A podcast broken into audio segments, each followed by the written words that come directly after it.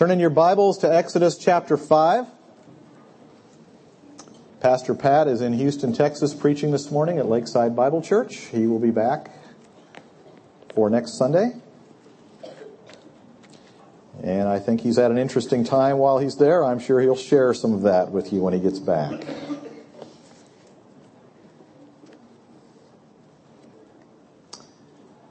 We love to celebrate. We love to celebrate great events. As Americans, we celebrate a number of holidays, but two really stand out as truly American holidays.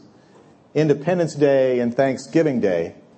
One revolves, revolves around fireworks and the other revolves around family and food. We have our personal celebrations as well, usually our birthdays, and for those of us that are married, our anniversaries. As Christians, as Christians, our two greatest celebrations are Chris, Christmas and Easter, otherwise known as Resurrection Sunday. Um, for the Jews, for the nation Israel, even to this day, they celebrate the Passover and Exodus. Jews have been remembering what God did at Passover and at the Exodus for well over 3,000 years now. It's really incredible that year after year. And for us as Christians, there is a vital connection between those Jewish celebrations and our Christian celebration days. And at its core is the sacrifice of the Passover lamb. Understanding that connection will, give, will support and strengthen our faith in our sovereign God. It will strengthen our belief in His promises and cause us to glorify Him and praise Him all the more. Two weeks ago, we studied the book of Exodus. We looked at chapters 1 through 4 and read about the cries of the people of Israel. They had been in slavery in Egypt, in ruthless and vicious and bitter slavery. They had raised their prayers to God asking for deliverance. And God heard their prayers, and He raised up a deliverer in the man Moses. Yet as we learned, Moses at 80 years old was not only an elderly deliverer, he was an extremely reluctant one. He did not want to return to Egypt. He did not want to stand before Pharaoh.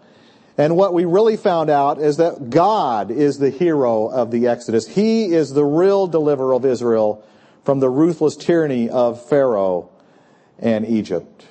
You see, Israel had come to Egypt 400 years before, in the midst of a famine in the land of Canaan. And they had found a place of refuge in Egypt. Joseph was there. He took care of his family, this small group of 70 individuals. And it appeared to them that Egypt was a wonderful place for them. But as it turned out, it was a trap. And a new king came to be Pharaoh, who did not know the Israelites, and he enslaved them.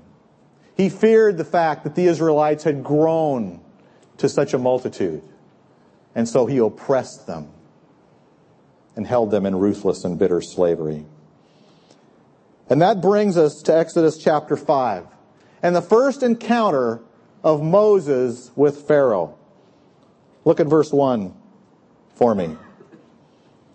Afterward, Moses and Aaron went and said to Pharaoh, Thus says the Lord, the God of Israel, let my people go, that they may hold a feast to me in the wilderness.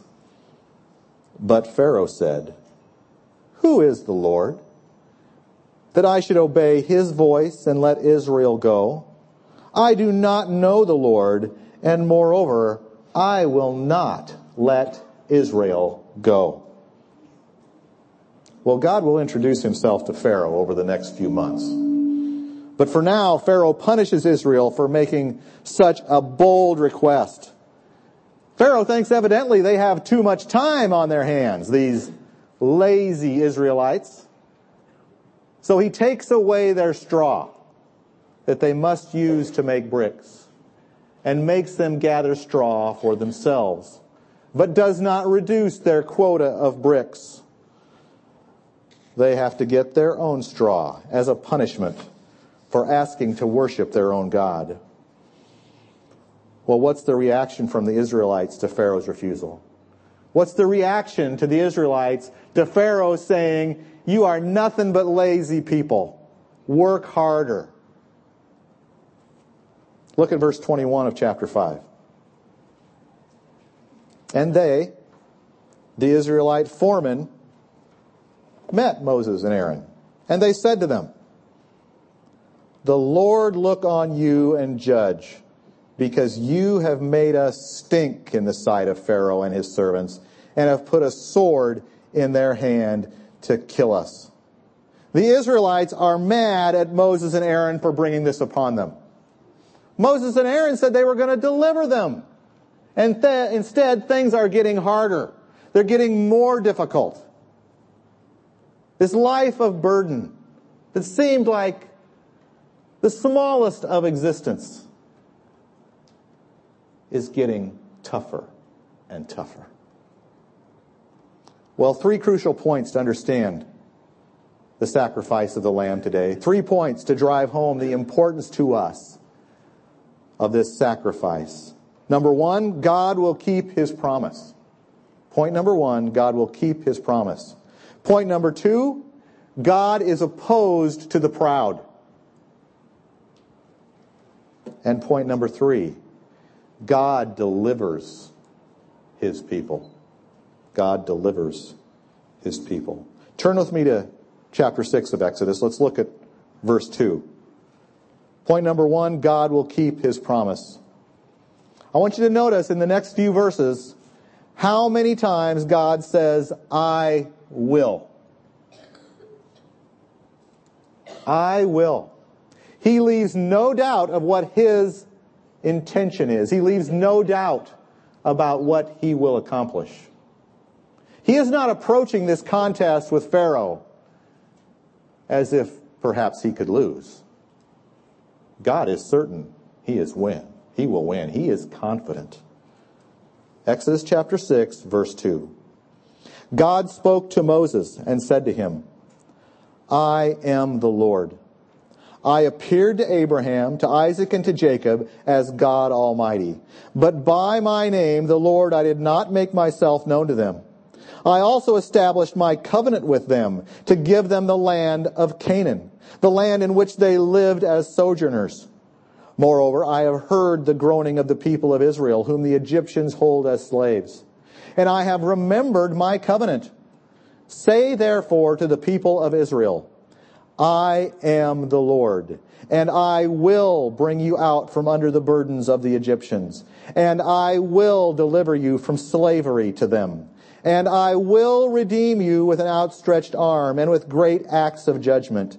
I will take you to be my people. And I will be your God, and you shall know that I am the Lord your God who has brought you out from under the burdens of the Egyptians. I will bring you into the land that I swore to give to Abraham, to Isaac, and to Jacob. I will give it to you for a possession. I am the Lord. Does God remember his promise? Yeah, he remembers. And he intends to fulfill it. He wants to leave no doubt with Moses of what will happen. Moses heard this before in his first conversation with Moses at the burning bush. God said in Exodus 3:19, "But I know that the king of Egypt will not let you go unless compelled by a mighty hand." God knows it's going to take a lot to get Pharaoh to change his mind. And he says to Pharaoh in verse 20 of Exodus 3, So I will stretch out my hand and strike Egypt with all the wonders that I will do in it. After that, he will let you go.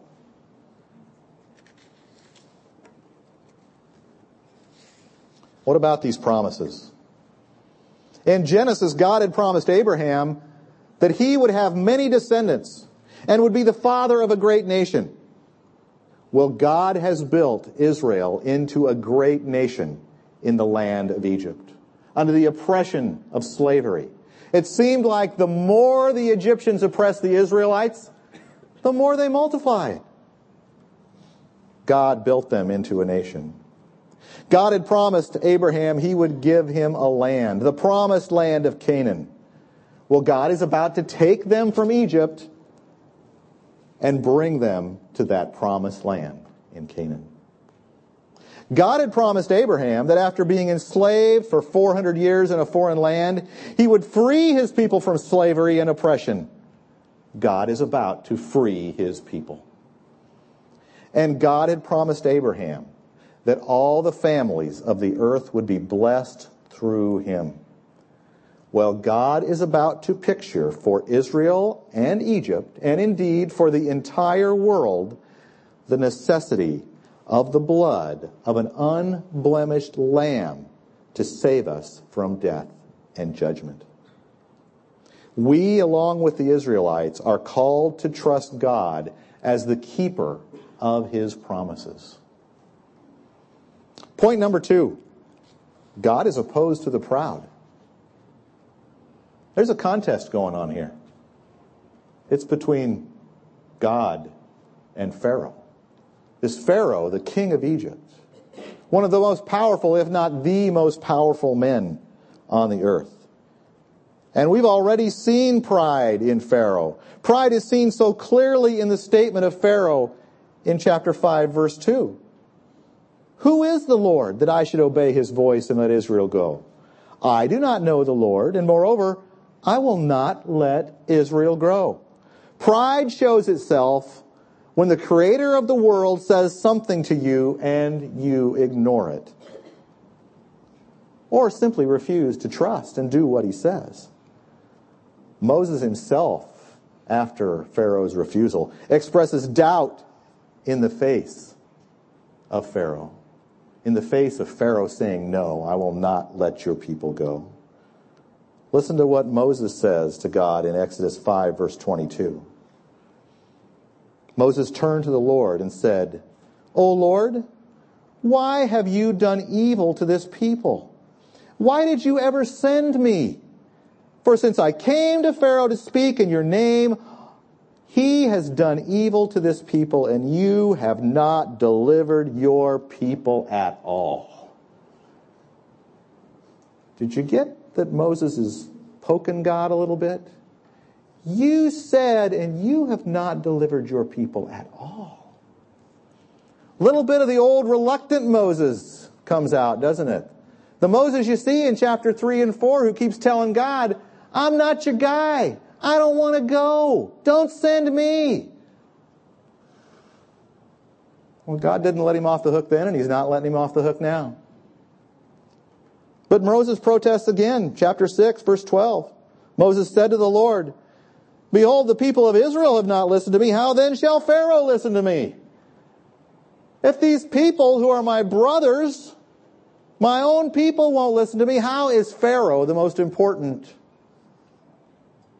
in all the world to listen to me. What is God's answer? Well, God's going to back up his words with empire shattering, history changing power. God begins to methodically bear down on Pharaoh and Egypt with nine plagues over a period of the next nine to ten months. God is basically declaring war on Pharaoh and on their gods and everything they trust. We don't have time to go through all the plagues this morning. But the first plague is the turning of the river Nile into blood. The river Nile was the lifeblood of Egypt. As it flooded in the spring, it left behind fertile ground and plants and crops that grew and made Pharaoh rich and gave food to the people. Well, the goddess Isis is the goddess of life for the Egyptians. By turning the Nile into blood, God is saying, I am greater than Isis. I am greater than your gods. The last plague is the plague of darkness. Well, for the Egyptians, a great God is Ra. Ra is the sun god. The sun that bears down and brings us crops and gives us plenty. The ninth, the, the ninth plague is the plague of darkness. God makes it dark for three full days. A darkness that is so thick you can feel it. God is saying, I am greater than Ra. He is saying it to Pharaoh and he's saying it to the people of Egypt.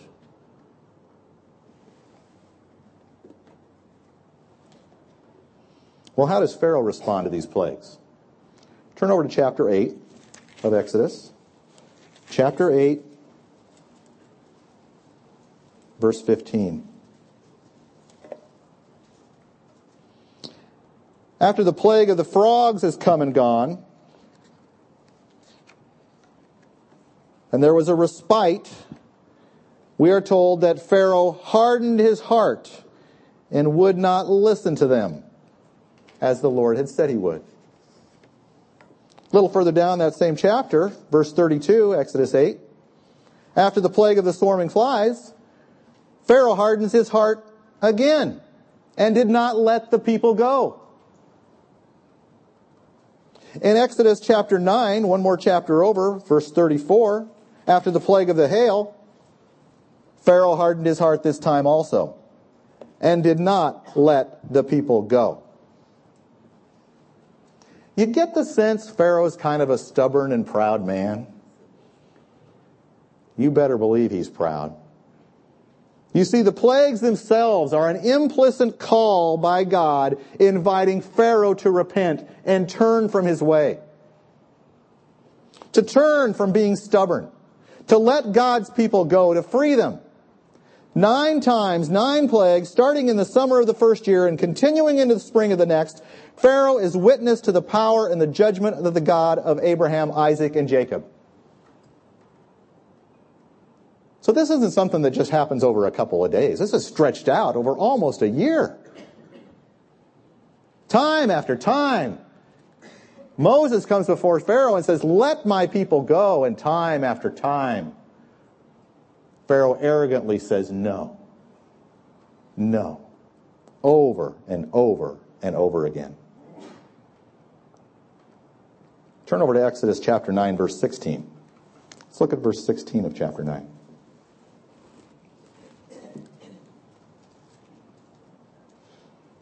Moses had already delivered a message to Pharaoh. Moses told Pharaoh why this was being done, what God was doing. Chapter 9, verse 16.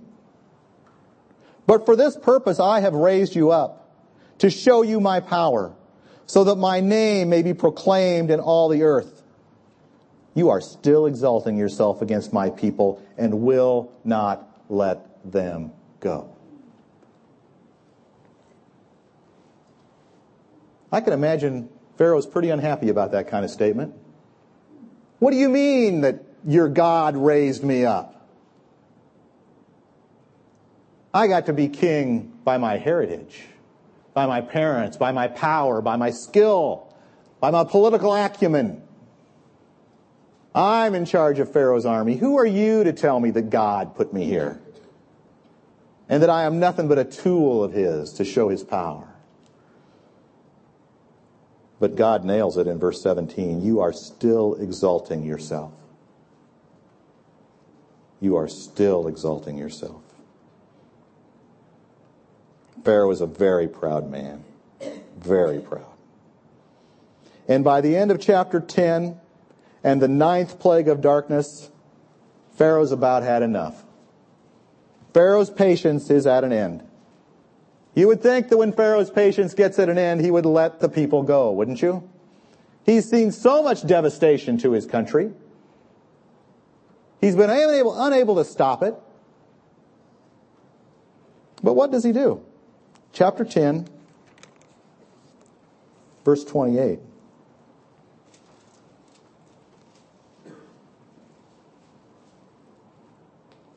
Pharaoh says to Moses, Get away from me. Take care never to see my face again. For on the day you see my face, you shall die. Pharaoh warns Moses, no more. Don't come back. I will kill you if you do.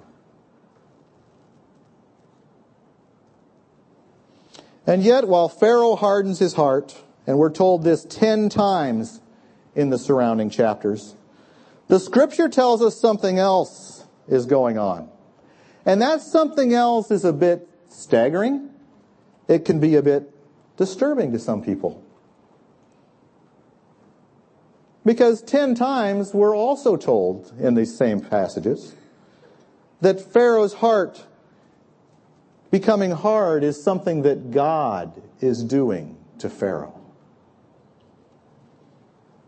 Ten times the passages say Pharaoh hardened his heart.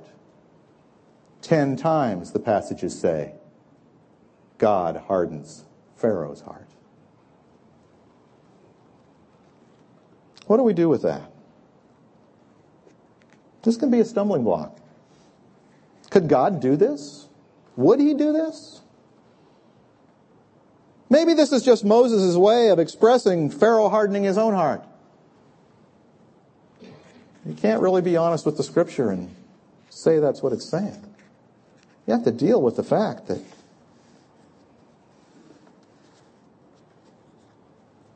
God hardens Pharaoh's heart. As a matter of fact, before Moses ever saw Pharaoh, before he ever spoke to him, back in Exodus chapter 4, God tells Moses, I will harden Pharaoh's heart. Before even the first plague starts in Exodus chapter 7, God told Moses he would harden Pharaoh's heart. There are two things I think to keep in mind as we approach this. First, Pharaoh is already a wicked person. Pharaoh has already subjugated God's people to a ruthless and vicious form of slavery. Pharaoh is not morally neutral as God approaches him through his spokesman Moses. God has pronounced judgment on a wicked man by hardening his heart. And it may not be a final judgment, Pharaoh may not yet be knocking at the door of hell, but he is certainly under the judgment of God. And secondly, we sometimes get this idea that God's out there. And God's not really involved with our lives, and He doesn't really pay attention to what's going on down here on earth. Well, let me tell you. The Bible tells us that God is involved. He is not a neutral God. He is not an inactive God. He is an active God. He is the living God. He is not passive. And there is certainly a balance to be maintained here. I think that's why the scripture says ten times Pharaoh hardened his own heart, and ten times God hardened his heart. Because these two truths are not contradictory. Rather, when we come to the scripture and we see these kinds of things, we as people of faith have to say these are complementary. They go together. God is doing something here. We may not fully understand it, but God tells us it is so. And here, especially in these first chapters of Exodus, God boldly proclaims that He is in charge of all things. He is sovereign. And he does not back down in steadfastly keeping his promises. He doesn't operate at the whim of some earthly minion, some earthly ruler.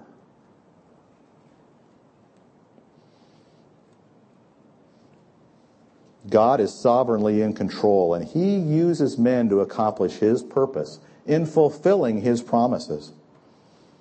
What does the New Testament have to say about this? Let's take a look at the book of Romans. Turn with me to the book of Romans. If you're in Exodus, go clear past Matthew, Mark, Luke, and John, Acts, and then Romans in your New Testament. Paul addresses this very issue of the sovereignty of God in Romans chapters 9, 10, and 11. Be a good study for you this afternoon. Sit down and read what God has to say in Romans chapter 9. We're going to focus on the section that deals with Pharaoh and with Moses. Now in Romans 9, God has already talked about how he has chosen Jacob and not chosen Esau. And in Romans chapter 9 verse 15, he says, What shall we say then? Is there injustice on God's part? The apostle Paul knows the question that's running through people's mind. It's not fair, is it?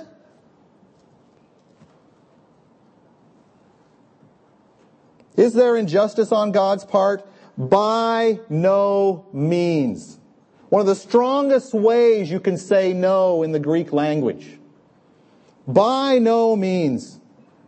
For he says to Moses, I will have mercy on whom I have mercy, and I will have compassion on whom I have compassion. So then it depends not on human will or exertion, but on God who has mercy. For the scripture says to Pharaoh, For this very purpose I have raised you up, that I might show my power in you, and that my name might be proclaimed in all the earth. So then he has mercy on whomever he wills, and he hardens whomever he wills. The Bible is clear. God ordains all that happens. And yes, it is also true that Pharaoh is a wicked man, and Pharaoh deserves punishment, and hardening his heart is part of his punishment. But this is still a perplexing issue for people. I tend to see one of two responses to this issue of God's sovereignty. This idea of God's sovereignty versus man's freedom. The give and the take between the two. One approach that I see is people get more and more troubled regarding God's sovereign power and want to limit God. They want to put him in a nice little box. They want to domesticate God. They want to tame him. Turn him into one of their little pets.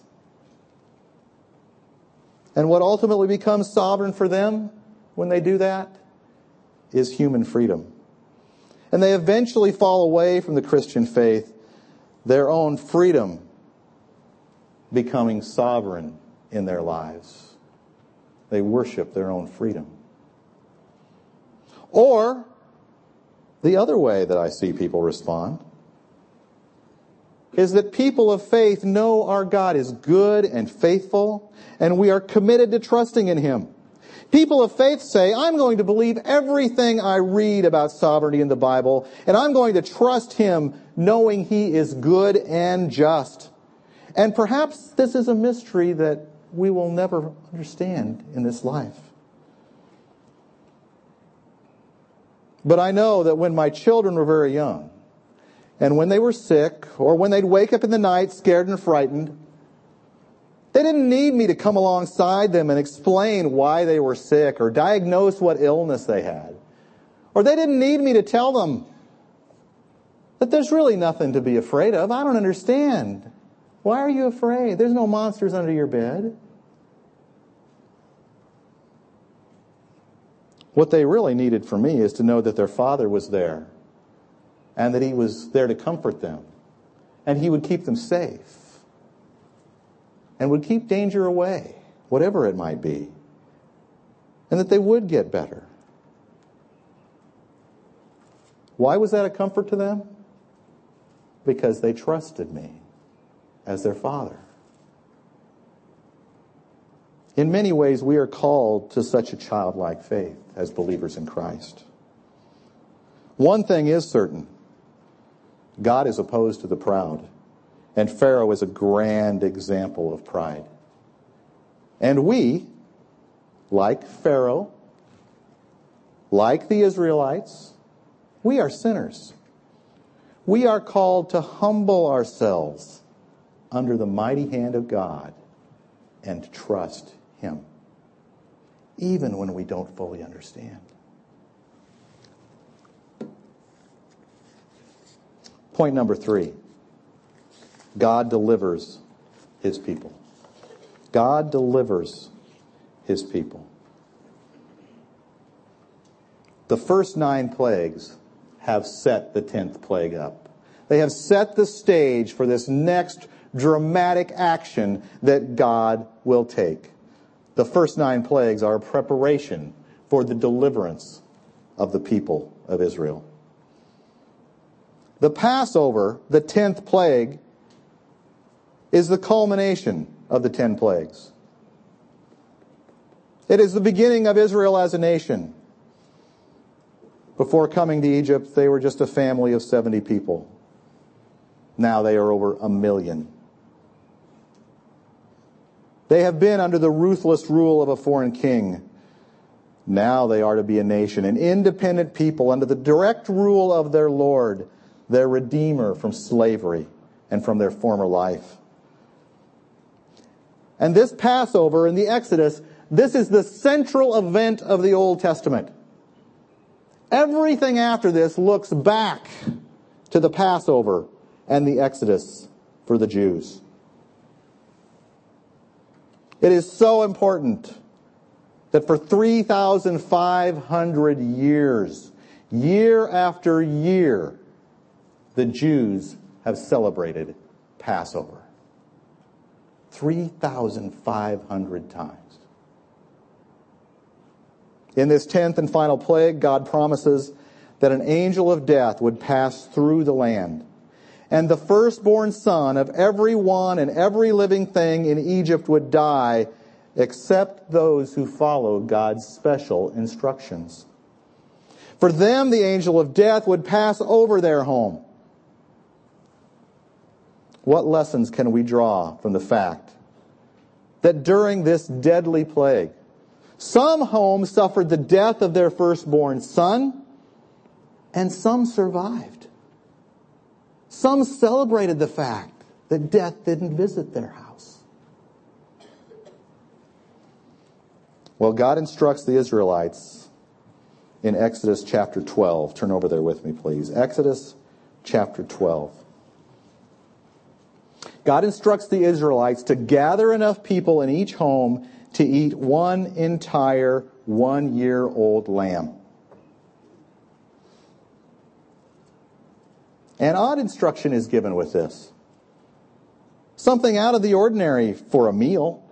Something that would not normally have been done. A splash of blood is to be applied to the top and both sides of the door. The doorway is to have blood up here and blood down here. Look at verse 13. God tells them the reason he wants them to do this. Exodus 12, verse 13. The blood shall be a sign for you on the houses where you are. And when I see the blood, I will pass over you, and no plague will befall you to destroy you when I strike the land of Egypt. Now God gives very specific instructions regarding the Passover. He gives them instructions regarding the exact day they are to select a male, a male lamb to be slain. God tells them to keep that lamb exactly four days, and then at twilight, on the fourth day, the Passover lamb is to be killed. It is to be a lamb without blemish. From all outward appearances and behavior, the lamb is to be a perfect lamb. The kind of lamb you would build your flock around. God told them exactly how to cook it. God told them what to eat it with, what to wear when they ate it. And just in case they didn't get the information clear the first time, he told them on the actual day of the Passover, once again, what he expected them to do. He told them to have three elements at this meal. First, they are to have a one-year-old unblemished male lamb. That one-year-old unblemished male lamb is the substitute to take the place of the firstborn son of the family. They are told to have bitter herbs to eat. That's to remind them of the bitterness and the hard slavery in Egypt.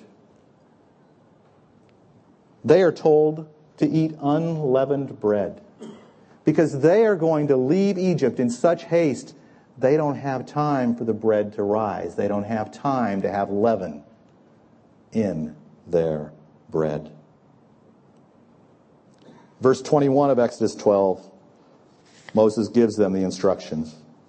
Go and select lambs for yourselves according to your clans and kill the Passover lamb. Take a bunch of hyssop Hyssop is a plant, If they dipped it in the blood, it would have collected the blood. Take a bunch of hyssop and dip it in the blood that is in the basin and touch the lintel and the two doorposts with the blood that is in the basin. None of you shall go out of the door of his house until the morning. For the Lord will pass through to strike the Egyptians. And when he sees the blood on the lintel and on the two doorposts, the Lord will pass over the door and will not allow the destroyer to enter your house to strike you. Because of the blood, the Lord would pass over them. It is not possible to overstate the importance of this event.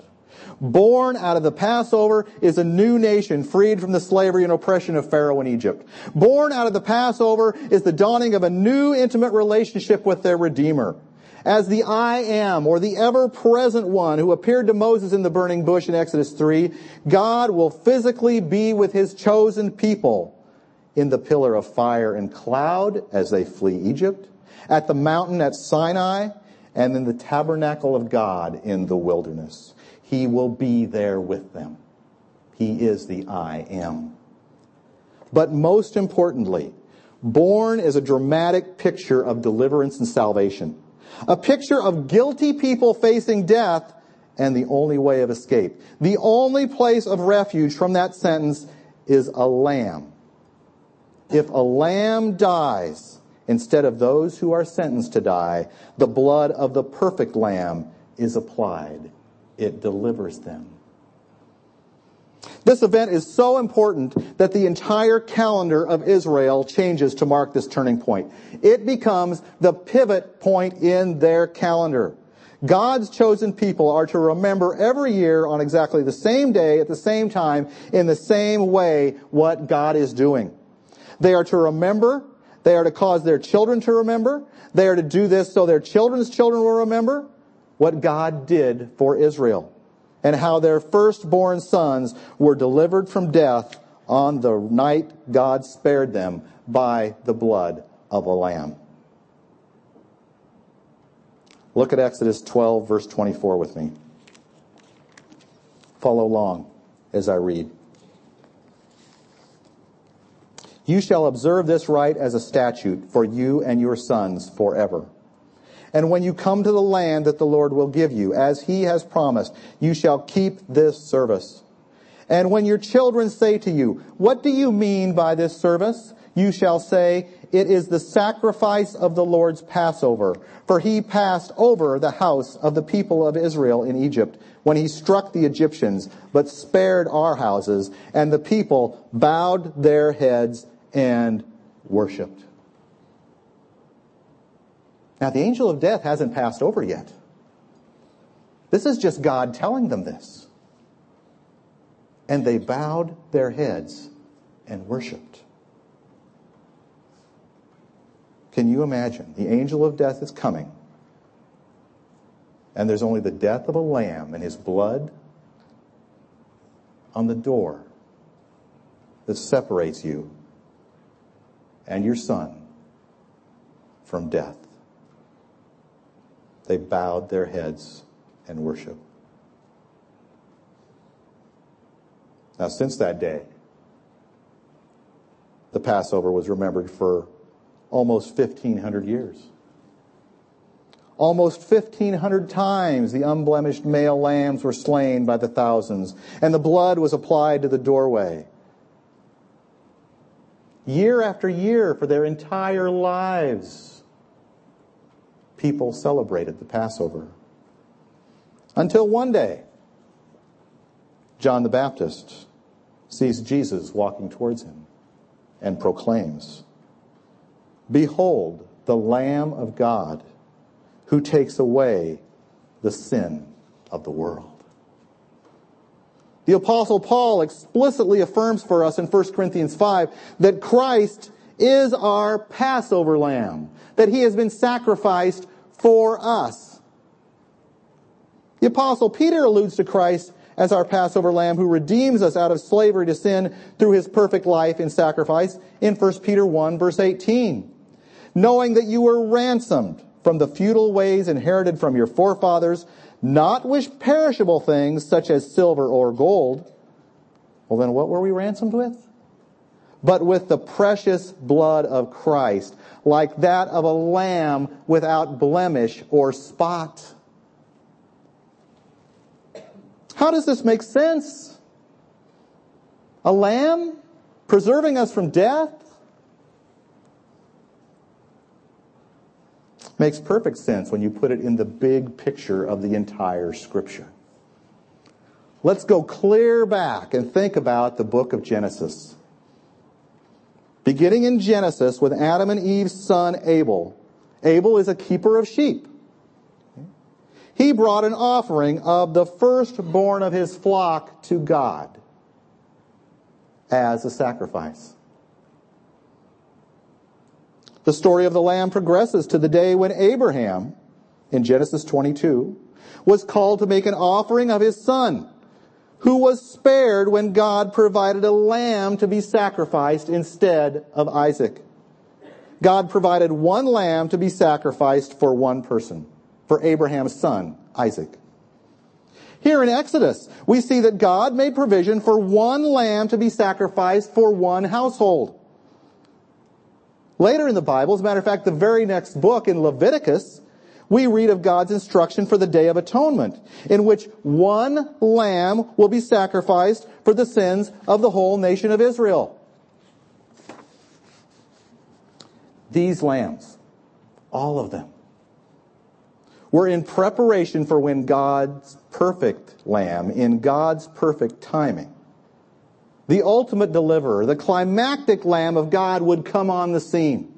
His own son would come to earth to save his people from their sins.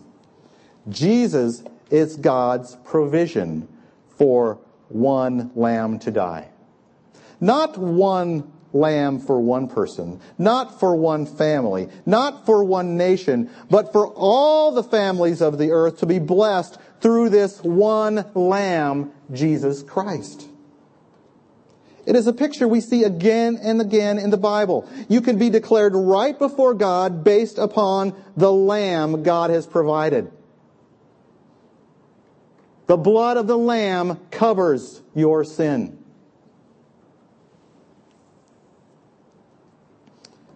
This picture of the Passover lamb was a familiar one to the Jews of Jesus' day and it was a familiar one to his disciples. Every spring, for every year of their lives, they have celebrated Passover. Matter of fact, people would come from all over the land of Israel to go to Jerusalem to sacrifice lambs for the Passover feast. The day Jesus made his triumphal entry into Jerusalem, that's celebrated in many churches today as Palm Sunday, on that very day, that Jesus made his triumphal entry into Jerusalem, there were herds of Passover lambs being driven to the city of Jerusalem in preparation for the sacrifice. Imagine it. Jesus is entering the city and the lambs are coming to the city.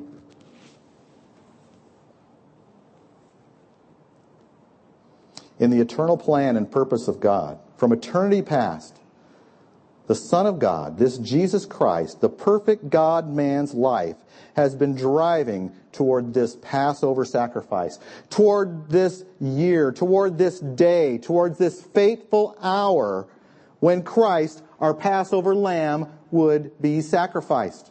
Turn with me to Luke chapter 22 in your Bibles. Luke chapter 22. In Luke chapter 22,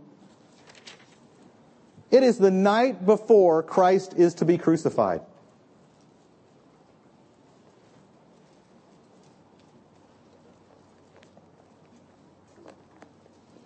Now, surely the, the disciples have eaten the Passover meal with Jesus before. They've been with him for three years. But there's something different about this one. As a matter of fact, two days before, Jesus has told them, that the Son of Man is to die. Luke chapter 2, verse 14. Jesus is in the upper room with his disciples. And when the hour came, he, Jesus, reclined at table, and the apostles with him. And he said to them, I have earnestly desired to eat this Passover with you before I suffer. There's something special tonight. Now, the disciples probably fully expected him to pick up the unleavened bread and say the familiar words of the Passover feast that they had heard all of their lives. They would have heard him say, this is the bread of affliction that our ancestors ate in the land of Egypt.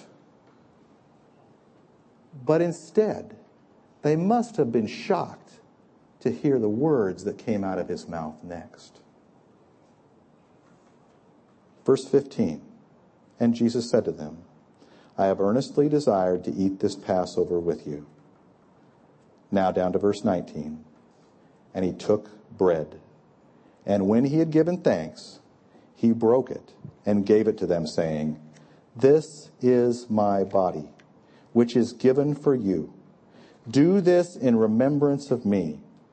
And likewise the cup, after they had eaten, saying, This cup that is poured out for you is the new covenant in my blood. Jesus is introducing the new covenant on this very night, the night before he is to be crucified, the night before he is to be sacrificed as our Passover lamb. In doing this, Jesus gave new meaning to the feast of Passover. Now, instead of celebrating the redemption of Israel from Egypt, these elements of the Last Supper, these communion elements, the bread and the wine, symbolize redemption from slavery to sin provided by Jesus Christ's death as the Lamb of God.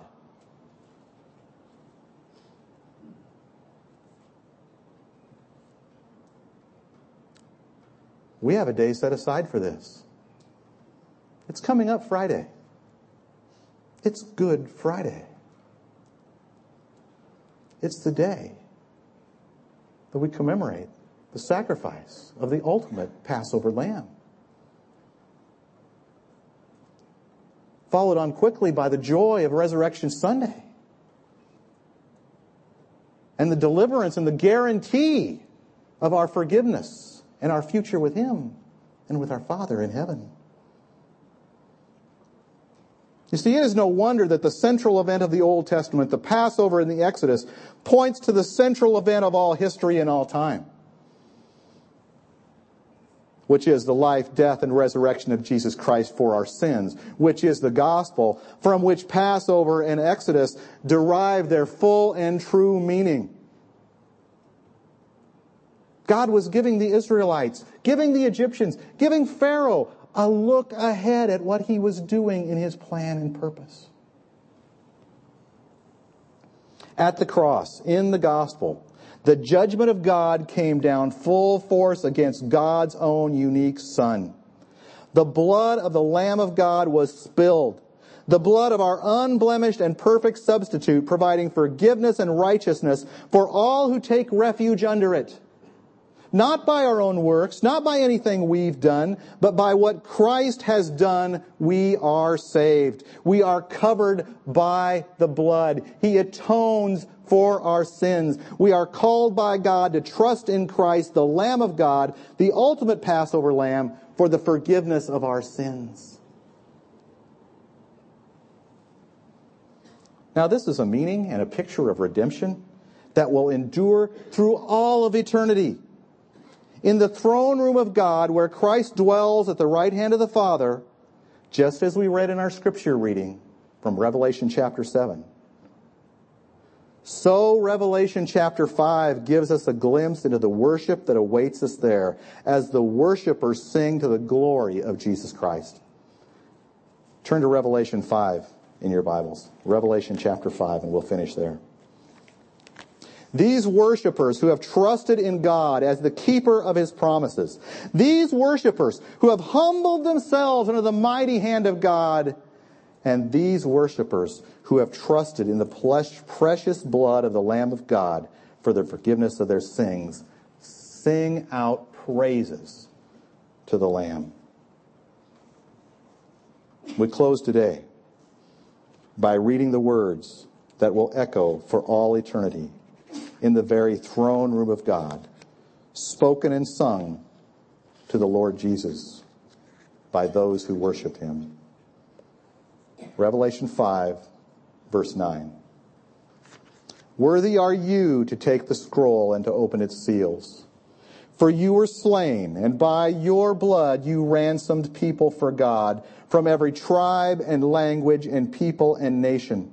And you have made them a kingdom and priests to our God, and they shall reign on the earth. Then I looked and I heard around the throne and the living creatures and the elders the voice of many angels, numbering myriads of myriads and thousands of thousands, saying with a loud voice, Worthy is the Lamb who was slain to receive power and wealth and wisdom and might and honor and glory and blessing. And I heard every creature in heaven and on earth and under the earth and in the sea and all that is in them saying, to him who sits on the throne and to the Lamb be blessing and honor and glory and might forever and ever. And the four living creatures said, Amen. And the elders fell down and worshiped. Let us pray.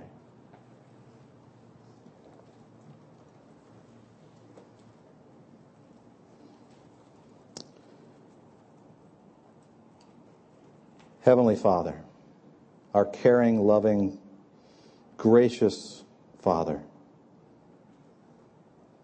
in your just and holy wrath, we ask you to remember mercy. Look not at our sins, Father, but at Jesus, according to your promise in the gospel. We praise you for the mighty deliverance of your people, for freedom from slavery to sin, for the Lamb of God, for his shed blood slain on Calvary.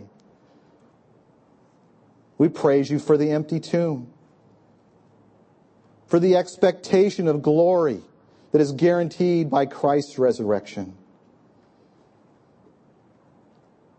We as your people cry out to you, O God we are unworthy. Out of your great love, out of your amazing grace, for your glory, deliver us. Amen.